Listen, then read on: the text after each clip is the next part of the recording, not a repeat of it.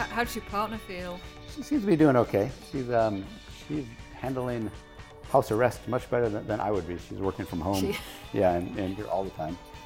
She mostly chases the cat around the house, and I think that's her stress relief. is, uh, chasing chasing the cat. And the cat's probably thinking, what the hell's going on? They're both around a lot and I'm being chased. Exactly. Yeah, the cat's thinking, wow, things were a lot more peaceful before the, the coronavirus came along. It's funny though, they, the cat will, when, when Lana is on a phone call for work, the cat just goes crazy. She can't handle it. She, she'll start meowing and, and chasing around the house, and it's, it's, pretty, it's pretty comical to watch. How funny. Yeah. So I think they, they take turns stalking each other throughout this thing, I guess. yeah, yeah. Hi, I'm Sally Bibb. Thanks for listening to the Lockdown Diaries Human Stories from Around the World. Harry, my producer, and I have honestly been amazed at some of the reactions we've had to the first episodes. Here's what one person said. The Lockdown Diaries is a fantastic and much needed addition to my podcast library. Very real and relatable, with both inspiring and truly heartfelt moments. Just overall, really honest. It always helps to hear other people's experiences. Honestly, it's just fantastic to hear that sort of feedback, so um, we're really grateful. For this episode, we go over to California to Jim, an ER doctor. I met Jim sailing in Greece a couple of years back, and I really liked him, and I was intrigued by the non traditional route he'd taken into medicine. This episode gives us a vivid insight into the inner and outer world of an ER doctor, and here we join our conversation just as Jim is describing the eeriness of waiting for the pandemic to hit his hospital.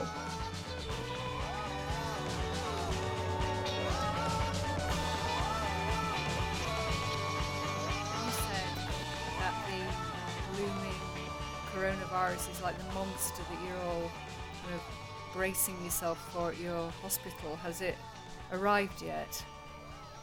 Uh, no, I wouldn't say significantly uh, increased numbers yet. We're still seeing maybe a, a, a handful more cases, um, but yeah, still not the the onslaught, scary, overwhelming numbers that uh, that we we were expecting. Statistics seem to show that it's leveling off or starting to. Whether or not there's going to be another bump is just it's the great unknown still. So we'll just have to wait and see. I know for sure other parts of the country are are you know still very overwhelmed. Uh, New York, Chicago, and, and, and places like that. I think uh, um, are really having a tough time. So Are they? yeah, absolutely. There's some question, or some at Stanford, I believe, is is researching whether there's already some some herd immunity in California, and, and possibly we may have had uh, the coronavirus here in in the fall or October or so. If I had to guess, I'd say that won't pan out, but uh, but it certainly would be an interesting thing to, to look into. It sounds incredibly uncertain and almost um, almost like it's a bit of a holding pattern that you're in. Is is it quiet at work? Are you um, in, in playing the feel like you're playing the waiting game? Yeah, yeah, it's very quiet. I mean, people, you know, everyone's staying, or most people are staying home, and uh, so you know, people aren't, you know, riding skateboards, bikes, or, or just doing things where, where they're getting injured, and and also people aren't in contact with a lot of people in mass gatherings like sporting events, concerts, things like that, and or or even at work, um, you know, where you would normally just catch a cold or or you know catch pneumonia or anything like that. So so we're not even seeing those people coming in. And then the other thing too is everyone is is afraid to step foot in the ER, which uh, which they should be unless they're actually having an emergency. so so yeah, it's I mean it's kind of it's it's an odd feeling, you know. There's there's been just just so much great outpouring of, of support for for all of us frontliners. And half the time I'm sitting at work, not really doing much, and thinking, "Wow, I really don't deserve this because I'm really doing nothing right now." But uh, but I guess we'll we'll take the credit for the times in the past when it's been busy, and I'm sure it'll it'll pick up eventually. Well, I don't know if you can hear the clapping here because it's eight o'clock on Thursday night as I'm talking to you, and um, it's just dying off now. But how how do you feel about this? Because you're sitting there not doing very much, and I say that in the nicest possible Right. way. Well- Colleagues in places like New York are, you know, traumatized, overwhelmed. What feelings are running through you about that? Yeah. Um, Well, I finally found my strength, which is doing absolutely nothing. So I've really finally found my calling. I find I'm, I'm quite good at it. uh, but uh, yeah, it's it's tough to to watch. Uh, there was actually just an email sent out by by our company and the governor Newsom of um, California. I guess is starting to look into maybe sending some physicians and nurses and, and frontliners uh, maybe out to New York and other hotspots to to help out and uh, and uh, so I, I, requested to get some more information on that. I, I'm in a great spot where I, I don't have to just sit back and watch this catastrophe unfold. I can actually try to do something about it, at least at least a little bit, a little bit of my part. So, so that would be, you know, this is probably, I hope at least a, a once in a lifetime uh, experience that we're all going through, and and to be able to be a very tiny, minute part of of trying to, to help get everyone through it would be would be a great feeling. So, so I'd uh, I'd really look forward to being able to, to try to go out to New York or wherever if if I'm able to, and if the situation works out to maybe help a little bit. Does it scare you? Uh, not really. I mean, I don't know. Maybe because it just hasn't hit here very very hard yet. So maybe once we really start getting overwhelmed, it will. Um, I don't know. I guess I mean a little bit makes me a little nervous, and it makes me certainly heightens my awareness when I'm dealing with a, a COVID patient at work. Uh, but I feel like as long as we're doing the right things as far as using uh, personal protection, then then you know we'll be okay. And uh, and I guess it more I think I, I, it scares me a little bit, but but more so I, I enjoy the feeling that that you know I can help in such a such a big need right now. So we're we're all all of us are, are yeah. um, at work are you know we're, we're blessed to be able to do that. Do you think that um, deep down inside, Jim Goldberg is a helper? Do you think that's who you are and who you've always been, and, and that's what led you to medicine? Um, I don't know. Uh, I, I, would not say that I'm the um, yeah I'm not the, the, most altruistic person. You know, only out to help other people. I mean, I think I've maybe a little bit of balance of, of both. Um, uh, but certainly that was the reason I went into medicine is, is, you know, I wanted to do something where I felt like I could at least try to give back a little bit or, or do something good for, for, you know, the world or, or just other people. Because uh, I know that you haven't always been, obviously you haven't always been a doctor, but you came to it relatively late in life and I was snooping around your Facebook page. I don't know what they call it. Um, Facebook stalking or something. There's a term for it. Anyway, I was doing yeah. that. I was doing that, and um, uh-huh. I saw quite a lot of photographs of you climbing very steep-looking mountains and hanging off kind of overhanging rocks. And I was wondering about your life back then, and yeah, tell us, tell me a little bit about what it was like then and what led you to decide to become a doctor.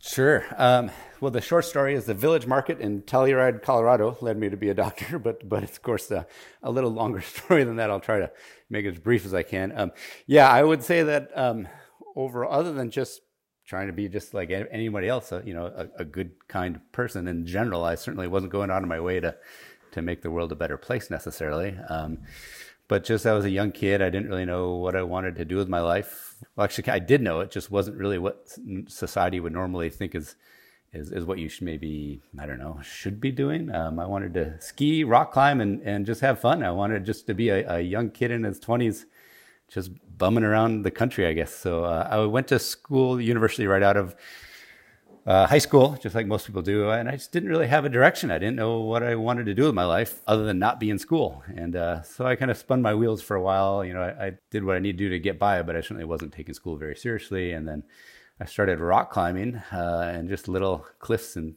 and outcroppings, things like that. And I really got uh, excited about that. I really loved rock climbing at times. So then I ended up going to Colorado for just the summer, which was supposed to be only for the summer. So I went back to university at the end of that summer, expecting to you know finish up and then figure something out to do with my life. But once I went back, it, it just it changed my perspective on everything. I just thought, God, what am I doing in in school? I mean, you know, I don't really have a purpose here. I don't really have a direction. And I just had so much fun out in Colorado. So then uh, I left school again for I didn't know how long. I thought maybe it'd be just a year or so, but it ended up being about four or five years, something like that. And I was building houses. Uh, I was a carpenter during that time and doing a lot of rock climbing. And then I ended up moving to a ski town, which is Telluride. Uh, I taught skiing for a while and I would build a house or two, live out of my tent in the summer, save up my money, go on rock climbing trips all around the country, eat peanut butter and jelly. And then when the, the money and peanut butter and jelly ran out, I'd go back to Telluride and, and build another house. And that, that kind of went on for, for years, really. And then the village market was where the big epiphany happened. I've been living like this for years and, and very happy. I just, you know, one of the, the, most just carefree, happiest times of my life, maybe. But uh, the village market used to make hot dogs and chili dogs, and they'd make them at like, I don't know, 10 or 11 in the morning. They'd wrap them up in, in plastic wrap, put them under heat lamps, and then at uh, about 8 or 9 o'clock at night, right before they closed, they would mark those chili dogs and hamburgers down to, to 5 cents or 7 cents. And I was just absolutely broke. I mean, I, I, you know, hobbled my way back to town after a long climbing trip and I had no money. We were supposed to start this house, building this house again, but it kept getting pushed back due to permitting issues. And I was absolutely broke. And I remember looking under the, the floor mats in my car for spare change so I could buy these just absolutely disgusting cheeseburgers. And I'm sitting outside Village Market with my handful of coins waiting for market down. And I, and they finally marked them down. And I remember sitting outside eating this this just hard as rock cheeseburger. It was the most disgusting thing in the world. And you know, I'm halfway through this thing, and just it, it hit me like an epiphany. I said, I, I, just can't do this anymore. And did you decide sitting on that step that night? Did you decide there and then I'm going back to school, or was there a period of what am I going to do? Yeah, I mean, definitely. So it makes for a better story to say that it was right there on the step, and I never thought of it before. but uh, but yeah, I mean, the reality is, I mean, it was it was starting to, you know, I kind of, I guess, accomplished a lot of things that I wanted to, uh, but but it just kind of hit me all at once, where it really came to a, a, a pinnacle. I think outside the village market, eating that cheeseburger, and and so then I started working my way towards getting into school again. And went back to school. Um, I had a statistics class the first semester I was back in college and my professor was doing research on head injuries, on, on traumatic brain injuries. And I had had a, a, small concussion a few years later. And I remember him talking about it during his statistics class. He just kind of mentioned it briefly that he was doing research in that. And so I went up to talk to him after the class. He was the one that really kind of pushed me into thinking about maybe going into medicine. And the more the wheels turned, the, the more it seemed like a, a, a good idea. And that's kind of from there it took off it's such an unusual and I think inspiring thing that you went into medicine later than probably most people do. It's it shows how big changes direction are possible, and I imagine it could inspire people who might be rethinking what they want in life right now. So, for you, having been a doctor for quite a few years and looking back on your career in ER, is there a standout moment or patient? Yeah, Oh yeah, um, absolutely. I know. I know exactly the case. Um, yes, there was a, a, young girl, and we get an ambulance call that they're coming in with a, a young girl who, um, a drowning victim, and and she was apparently uh, was teaching a, a, swim teacher at a local swim club, and they said she was swimming and, and just drowned. Which first didn't really make much sense. How, why would a, a strong swimmer who's who's teaching swimming drown? But anyway, short story is she had an irregular heart, essentially an irregular heart rhythm that nobody knew about, and and so her heart just stopped. And so she came in, and um, she was um, pretty much dead when she when she came in. She had no pulse. Her heart wasn't. She was called PEA, which had kind of unorganized rhythm that, that really isn't pumping the blood through well enough to keep anybody alive. And so we worked on her for quite a while. I mean, usually if you're if you're trying to revive someone, you know CPR and, and other things, and it's more than a half hour, there, there's really no point in, in going on. I mean, you're not going to get them back, and if you do, they're going to be a vegetable for the most part. Uh, uh, but I think that with her, we probably had um, short periods of time where we, we were able to uh, get her heart working and, and perfuse her body enough to keep her going. But but I didn't know that at the time, so we ran this code. We we tried to to revive her for if I, this is a long time ago, it was many years ago, but I would say at least an hour, if not longer. And the parents were there, and I mean, the, the pediatric codes are just they're they're um, they're horrible. And um, and so I really only kept the code going because I knew they weren't ready. What's the code, Jim? What's what's the code? Oh, that's so doing CPR. You know, you have them on the ventilator. You're giving medicine and and and you know like the electrical shocks with the pads to try and restart their heart. Mm-hmm. It's called a, a, code blue when when something like this goes on. And so a lot of the reason why I kept it going so long was because they they obviously weren't ready to, to let go. And so a lot of times what what I'll do in situations like that is kind of prepare them. Say you know things aren't looking good. I don't know how much longer we can go on, even though I may know at that time often that, that there's there's no chance, there's no hope. But you, know, you can't just stop immediately and, and expect the, the parents to, to to do well. So you try to do everything you can to, to prepare them a little bit. Just let them see, you know, you know, if they're in the room, they can see yeah, nothing's working. There's no there's no heart rhythm. There's you know no signs of life. And so I kept kind of having discussion with them. You know, we'll try a little bit longer. I don't think we're going to be very successful. And then after, like I said, probably an hour or so, um, we got our we got a pulse back, we got our heart going again, and uh, but I mean she had still no purposeful movements. Um, so then our hospital is fairly small. We don't have a, a cath lab or a cardiologist in house, at least at that time. We do now.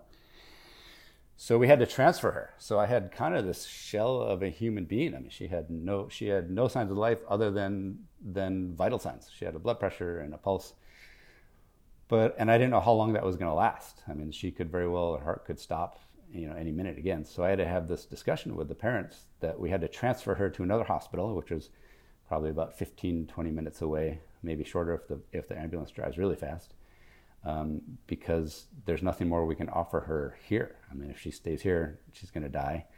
If we tr- transport her, she she might make it there alive. She might make it there dead. She may die uh, on the way there but we don't really have much of a choice. I mean, there, there's not much more to offer her at the hospital we were at. So I had to have this discussion with, with the parents that, um, you know, they, I, I, can't promise your child won't, won't die on the way to the next hospital.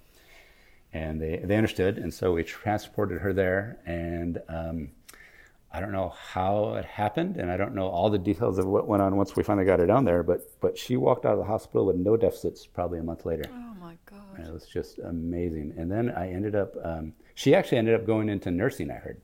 But uh, I also saw the, the parents came into the, the ER many years later also for, for an unrelated thing. And, and I walked in the room and, and I introduced myself and it, it, looked like they saw a ghost. You recognized them? I didn't at first, no. No, they, they recognized me by my name and, um, and they looked like they saw a ghost when I walked in. so, and so they, they said, Dr. Goldberg? I said, I said, yes. And usually when people say that, it, it's not for a good reason.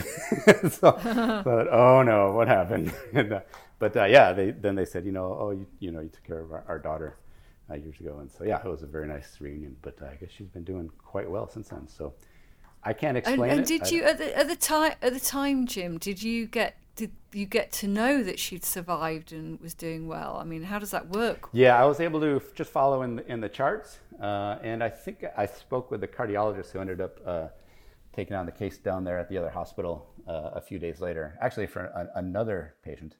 But I just asked him about uh, about this one, and, and, yeah, he gave me the update. So, how, how do you how how do you cope with something like that as a as a as a doctor and a person who wants to help and and solve problems and you know save this family's these parents' daughter? Yeah. You know, how how do you deal with the aftermath of that?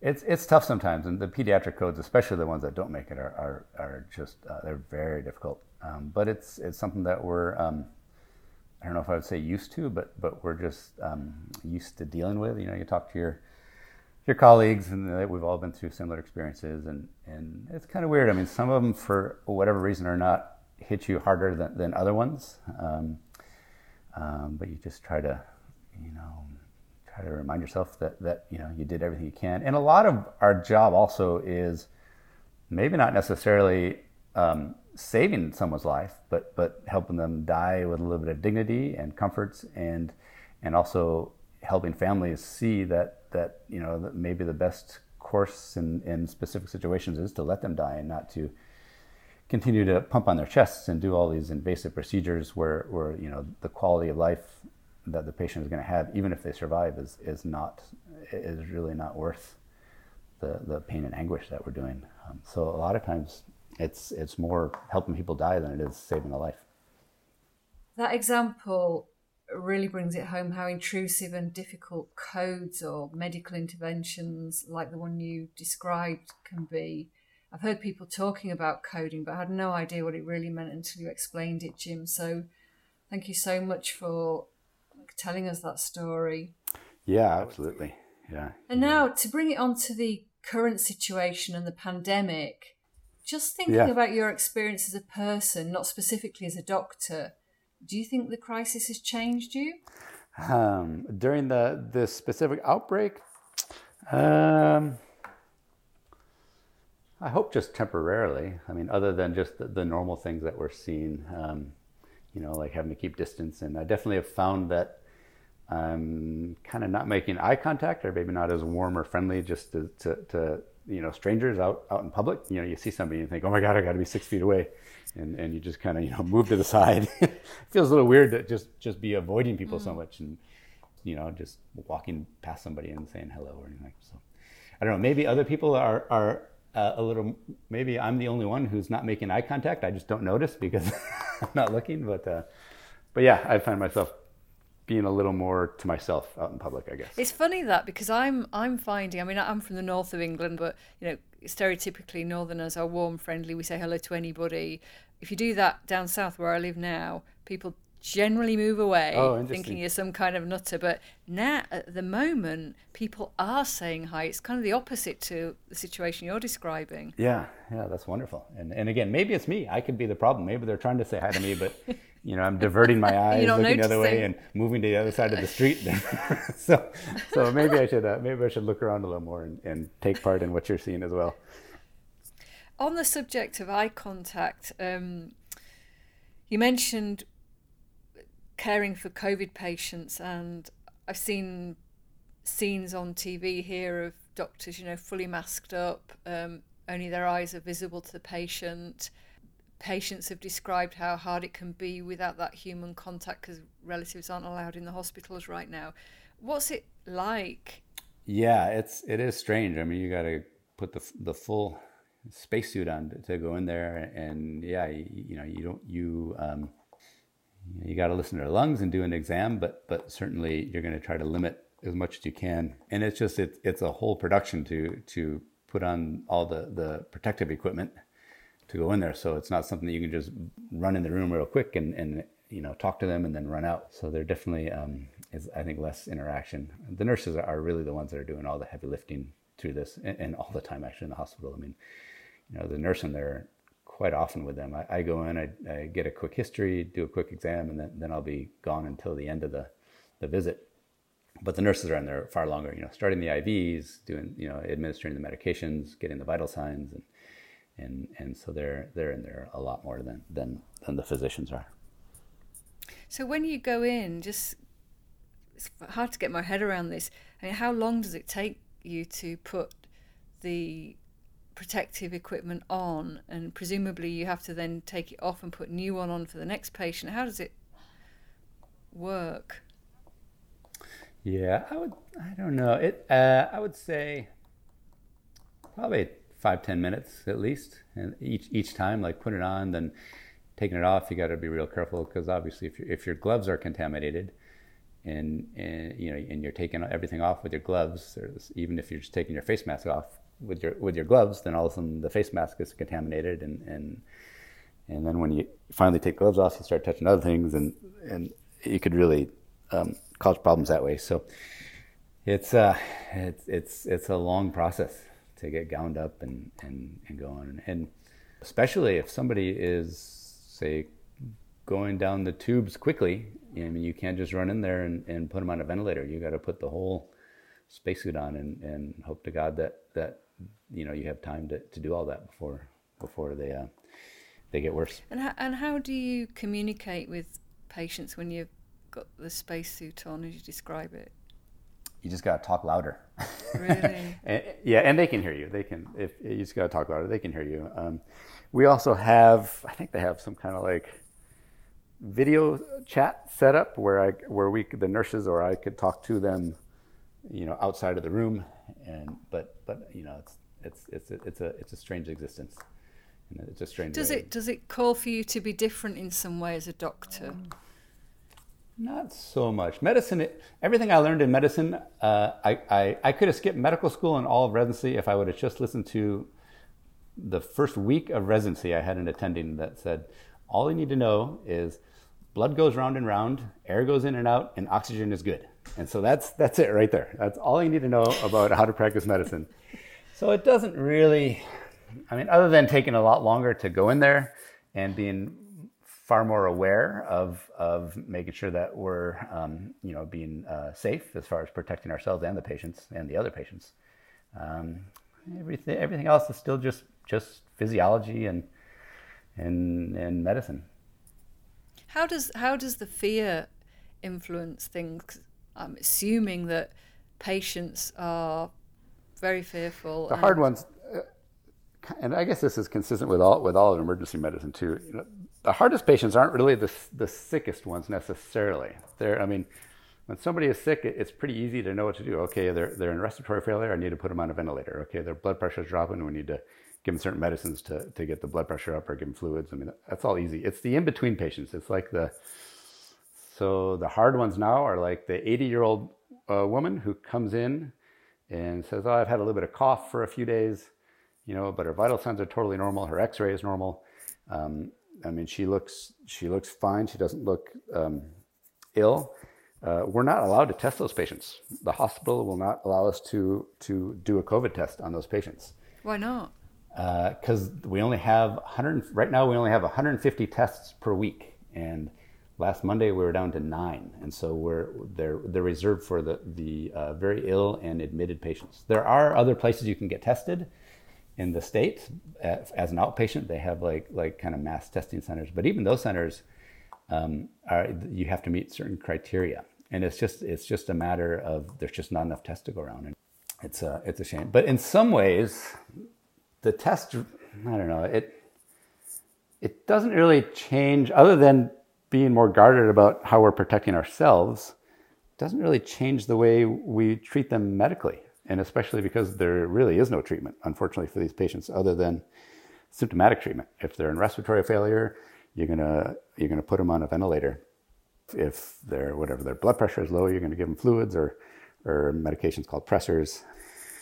So all that it goes back to blood goes round and round, air goes in and out, and oxygen is good. How what's it like to know that there's no treatment? That that must be quite rare, is it? Not really. No. okay. No, there's a lot of, I mean, pretty much any virus, all the common colds and things like that that people come in with. There's a lot of things that, that there's just no treatment other than symptomatic. Um, uh, the, the, the, difference in this maybe is that it, it's, you know, common cold is a virus also, but usually it just runs its course and there's nothing to do. But still, people don't like to hear that either. They come to the ER and we diagnose them. Okay, you have a, you know, upper respiratory infection, which is probably viral there's nothing to do. Well, they never like to hear that. Everybody wants a, a you know a quick fix, magic cure. Mm-hmm. But obviously, this is different just because they can become so sick and and and potentially die, despite everything that we can do for them. Um, so that makes it a little diff- more difficult, of course. How do you cope with the difficult and extreme situations that you experience in ER, Jim? I know from our time sailing together that you're a fun and funny guy too. Does humour, black humour, come in as a coping mechanism? Oh yeah, yeah. I think I'd say that we're all a little a little off, and just going through all these different um, you know circumstances with patients, and, and just all the just the heartbreaking stuff you see in the ER, you have to be a little off, and and, and if you're not at first, I, I think it changes you. I mean, you have to you have to be able to kind of separate yourself and and not get too personally pulled into um, all the all the drama and, and real life drama that, that occurs there. Mm, I guess you just wouldn't be able to handle it if you did. Yeah. So, can you uh, tell us, um, obviously, preserving patient confidentiality, about something really funny that you've seen? Yeah. So, there's it's kind of funny. I mean, we see crazy stuff all the time. Um, the thing is, is I can never quite remember a lot of the, the good stories when, when people ask me. Um, and I feel like it's kind of also, it's like when you start dating somebody and their little quirks are really funny and cute, and then after 10 years, those little quirks aren't so funny and cute anymore. right? but so. But yeah, there's a couple couple of things that uh, cases that stand out. One was maybe yeah, it was a long time ago, 10, 15 years ago. Some some woman comes in and she's huffing and puffing and she's complaining of abdominal pain. And of course, the first thing you ask is is is there any chance you could be pregnant? And she says no. And so we say, okay, how come? She says, because I'm a lesbian. Say, okay, fair enough. So we put her on a bed and, and start doing an exam, and all of a sudden, there's a head coming out of her vagina. oh my God. yeah. And if you really want to see any human being try to avoid responsibility more, it's when an ER doctor has to deliver a baby. That is the absolute last thing we ever want to do. I mean, we can do it, we've done it, but there's nothing more we'd like than to, to get that person to the to the uh, OBGYN. So so I hopped on the and this is one of those things that's like right out of a movie or right out of a TV show. I hopped on the bed and I'm like trying to push the head back in and telling her, "Don't push, don't push." And, and so I'm on the bed, my hand in her pelvis, pushing the trying to push the baby back in, and and the nurse is is running us down the hall, like literally running down the hall, you know, in the bed to the OB department. And we get down there, and tag you're it, I am out of here. so. So apparently she wasn't a lesbian nine months previous to the, that visit, at least for a day. She, she genuinely didn't know she was pregnant. No, it happens. I wouldn't say all the time, but it happens. I mean, yeah, it, you know, denial is a denial is a very strong tool. It's a very strong tool, Yeah. isn't it? And it can be a helpful tool in certain circumstances. So, are you telling me that you're not trained to deliver a baby? No, we are, but I just don't do it enough to be comfortable with it. I mean, it's, and the thing about think about you know giving birth is ninety. I don't know the real statistic, but I'm just throwing one out. Ninety nine percent of the time, it's it takes care of itself, but it's that one percent of the time where things can go uh, south very quickly, and and that's just uh, that's above my pay grade. I mean, we'll figure something out, but. But uh, I would much rather let the I OB love that image of you trying to me. push your baby back in. That's brilliant. Yeah. yeah. Again, denial is a very strong tool. I was even denial. I don't want this to happen. I don't And want you this know, to happen. you know here. when something like that happens, you know, does do you feel an adrenaline surge in your body, or you are you sufficiently trained and used to it that that doesn't happen? No, no, it uh, no, it always, it always, it perks you up. That's for sure. And that's the hard thing about the ER is That's one way of putting it. it gets the heartbeat going for sure. It uh, that's the tough thing about the ER is is you know every day you don't know what's coming in. It could be the slowest day in the world. You could have maybe only seen one patient in in the last two or three hours, but all it takes is one you know in a split second. That could all change. So you're kind of always you can never just completely let your guard down and relax. I mean, I mean, you always have this. Again, it's it's like you know, like COVID. It, it's the it's the unknown monster around the corner. I mean, at any time, the day can change drastically. Jim, you probably um, don't need to hear this, but I just want to say thanks for what you're doing because right now, seeing just on the TV what's going on and the idea that I'm talking to somebody now who's prepared to put themselves in big harm's way for the good of other people is quite an incredible thought for me. So, thank you, and also thanks for sharing some of your thoughts and your incredibly interesting life with me. Oh, oh, thank you so much. It, means a lot to hear that. It's uh, it, it's great to hear. It really means a lot for, for all of us to hear that. So thank you so much.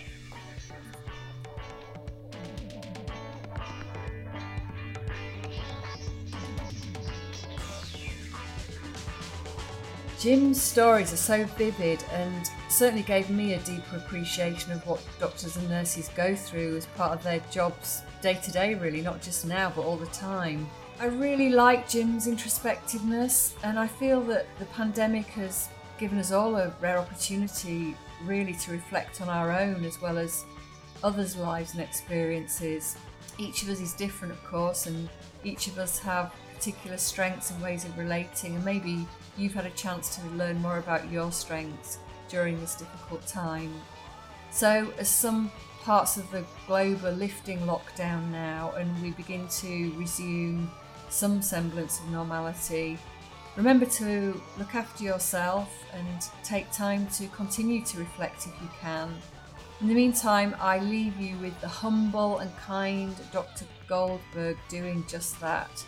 Maybe you can relate to what he says. Yeah.